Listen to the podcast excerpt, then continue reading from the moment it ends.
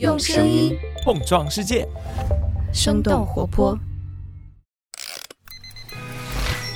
开始以来，欧美不知道你最近在社交媒体。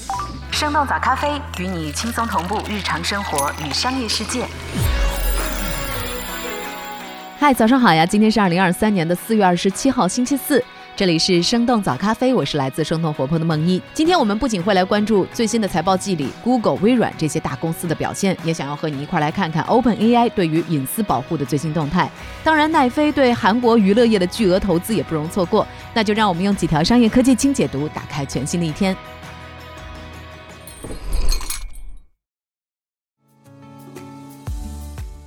Google 发布一季度财报，营收超市场预期。四月二十六号，Google 母公司 Alphabet 发布了二零二三年第一季度财务报告。报告显示，第一季度 Google 总营收是六百九十八亿美元，和去年同期相比，增长只有百分之三。Google 的这一次财报当中，广告业务和云业务是外界关注的重点。在全行业数字广告都在放缓的情况之下，Alphabet 第一季度的广告收入是五百四十五亿美元，成为 Google 二零零四年上市以来第三次广告收入下跌的季度。但是同比减少的幅度不到百分之一，好于华尔街的预期。Google 的首席财务官也在财报电话会上表示，已经看到了广告市场趋于稳定的迹象。Google 的云服务则首次出现了季度盈利。目前，Google 云占据了 Alphabet 总收入的百分之十左右。主要的客户包括德意志银行、美国职业棒球大联盟、PayPal 和 UPS 等等企业。Google 也一直在争夺大公司和政府机构的业务。与此同时，Google 也一直在努力削减成本，以保持利润率。这次财报显示，Google 今年一季度减少了大约二十六亿美元的支出，同时他们还宣布了七百亿美元的股票回购计划。微软发布财报，净利润增长百分之九。除了 Google，微软也在四月二十六号发布了他们最近一个季度的财报。财报显示，微软第三财季营收是五百二十九亿美元，和去年同期相比增长了百分之七，净利润增长了百分之九，高于市场的预期。虽然过去几个月人工智能一直是微软的亮点，但是目前微软的销售额仍然主要来自于软件销售和云服务。在 AI 浪潮的助推之下，智能云业务保持了高速增长，贡献了二百二十一亿美元。Microsoft 三六五，也就是 Office 办公软件的订阅数量，则是增长了百分之十二。在全球电脑出货量都在下降的情况下，微软的个人计算机业务下降了百分之九，Windows 系统的收入下降了百分之二十八。目前，微软对于 AI 的投资还没有显现在收入和利润上。必应搜索引擎和广告增速跟上个季度持平，但是人工智能相关业务的用户数量有着明显的增加。OpenAI 更新隐私政策，将推出企业版订阅服务。根据彭博社四月二十六号的消息，OpenAI 将会允许用户关闭自己的聊天记录。关闭之后，用户仍然可以联网和人工智能对话，但是此后产生的聊天内容不会用于训练 OpenAI 的模型，也不会出现在侧边栏当中。同时，OpenAI 正在计划推出企业版的 ChatGPT 订阅服务，主要面向对数据安全比较敏感的企业客户。企业版 ChatGPT 的对话内容同样不会用于大模型的训练。此前，OpenAI 就表示过，随着服务的快速增长，正在为 ChatGPT 探索额外的付费计划，来支持高昂的运营成本，找到可行的商业模式。今年二月，OpenAI 推出了 ChatGPT Plus，价格是每个月二十美元。ChatGPT 企业版可能是 OpenAI 的下一款付费服务。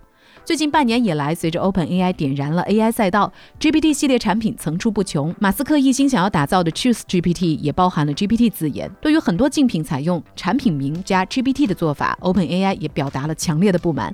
四月二十四号，OpenAI 也发布了新的品牌指南。在去年年底，OpenAI 就向美国专利商标局申请了 GPT 商标。最近，OpenAI 也以无数侵权假冒应用开始涌现为理由，请求专利商标局加快审核进度。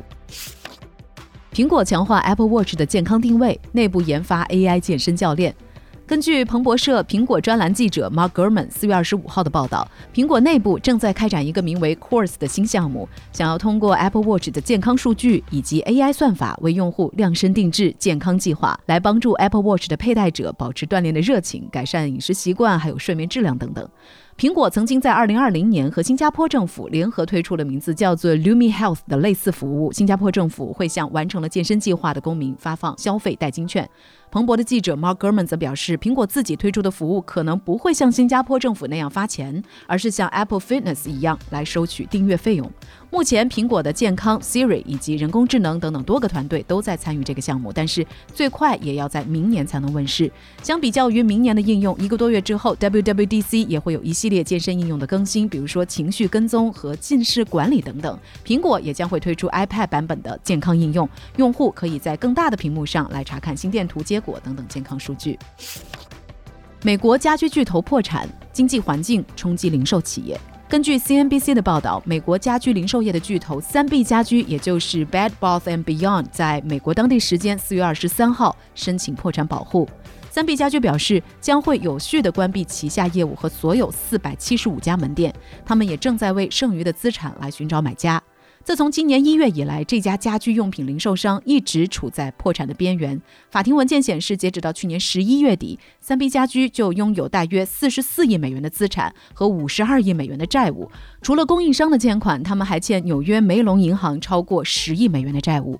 路透社的观点认为，营销策略不佳、通货膨胀所带来的消费者支出减少，以及亚马逊等巨头的竞争，导致了三 B 家居亏损加剧，并且最终耗尽了现金流。在二零一九年十月，三 B 家居从销售第三方品牌的家居用品转向销售利润率更高的自有品牌，但是在疫情期间却遭遇了工厂停工、运输延误和港口拥堵等等供应链的问题。三 B 家居最近一年的销售额大约是五十亿美元，而它的破产将会为亚马逊、Target 等等竞争对手释放出巨大的市场空间。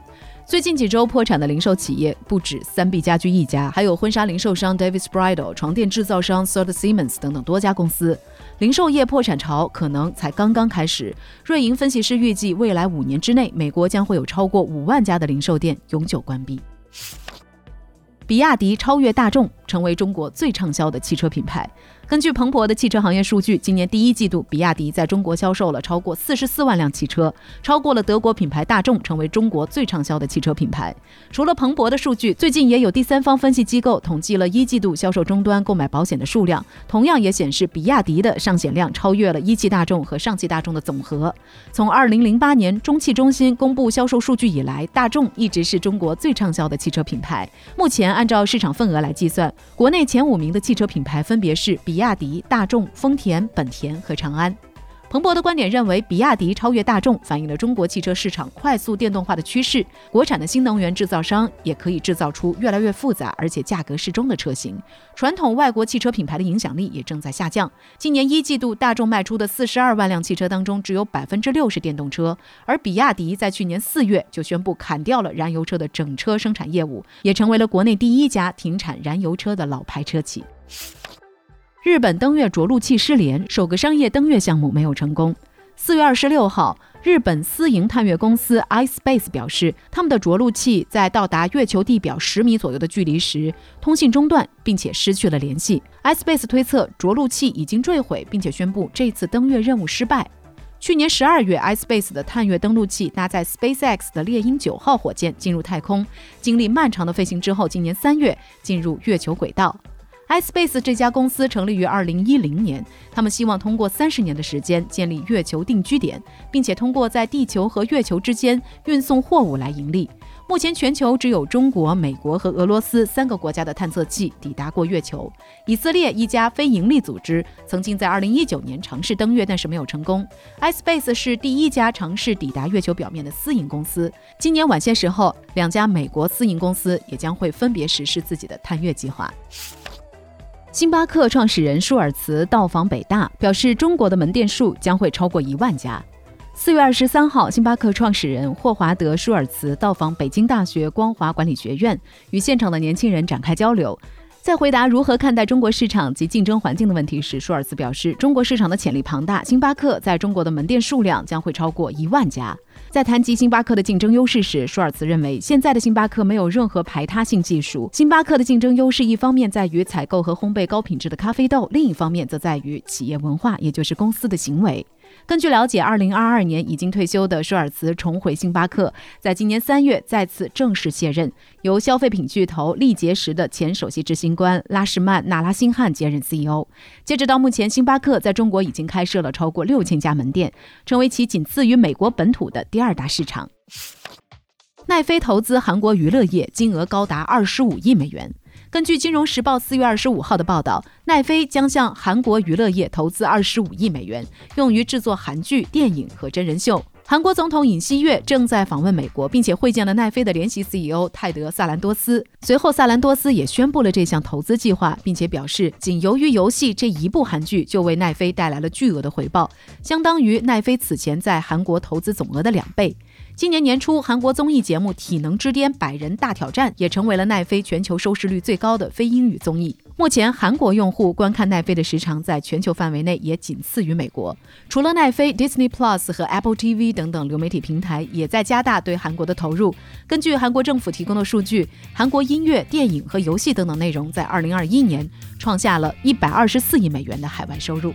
那聊到这儿，我们也很想来问问你，你最近看了什么有意思的韩国影视节目吗？让你印象深刻的作品都会有哪些呢？我们一起在评论区来互相安利吧。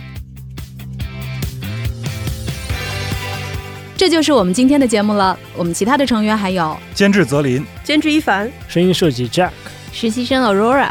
感谢你收听今天的生动早咖啡，那我们就下期再见。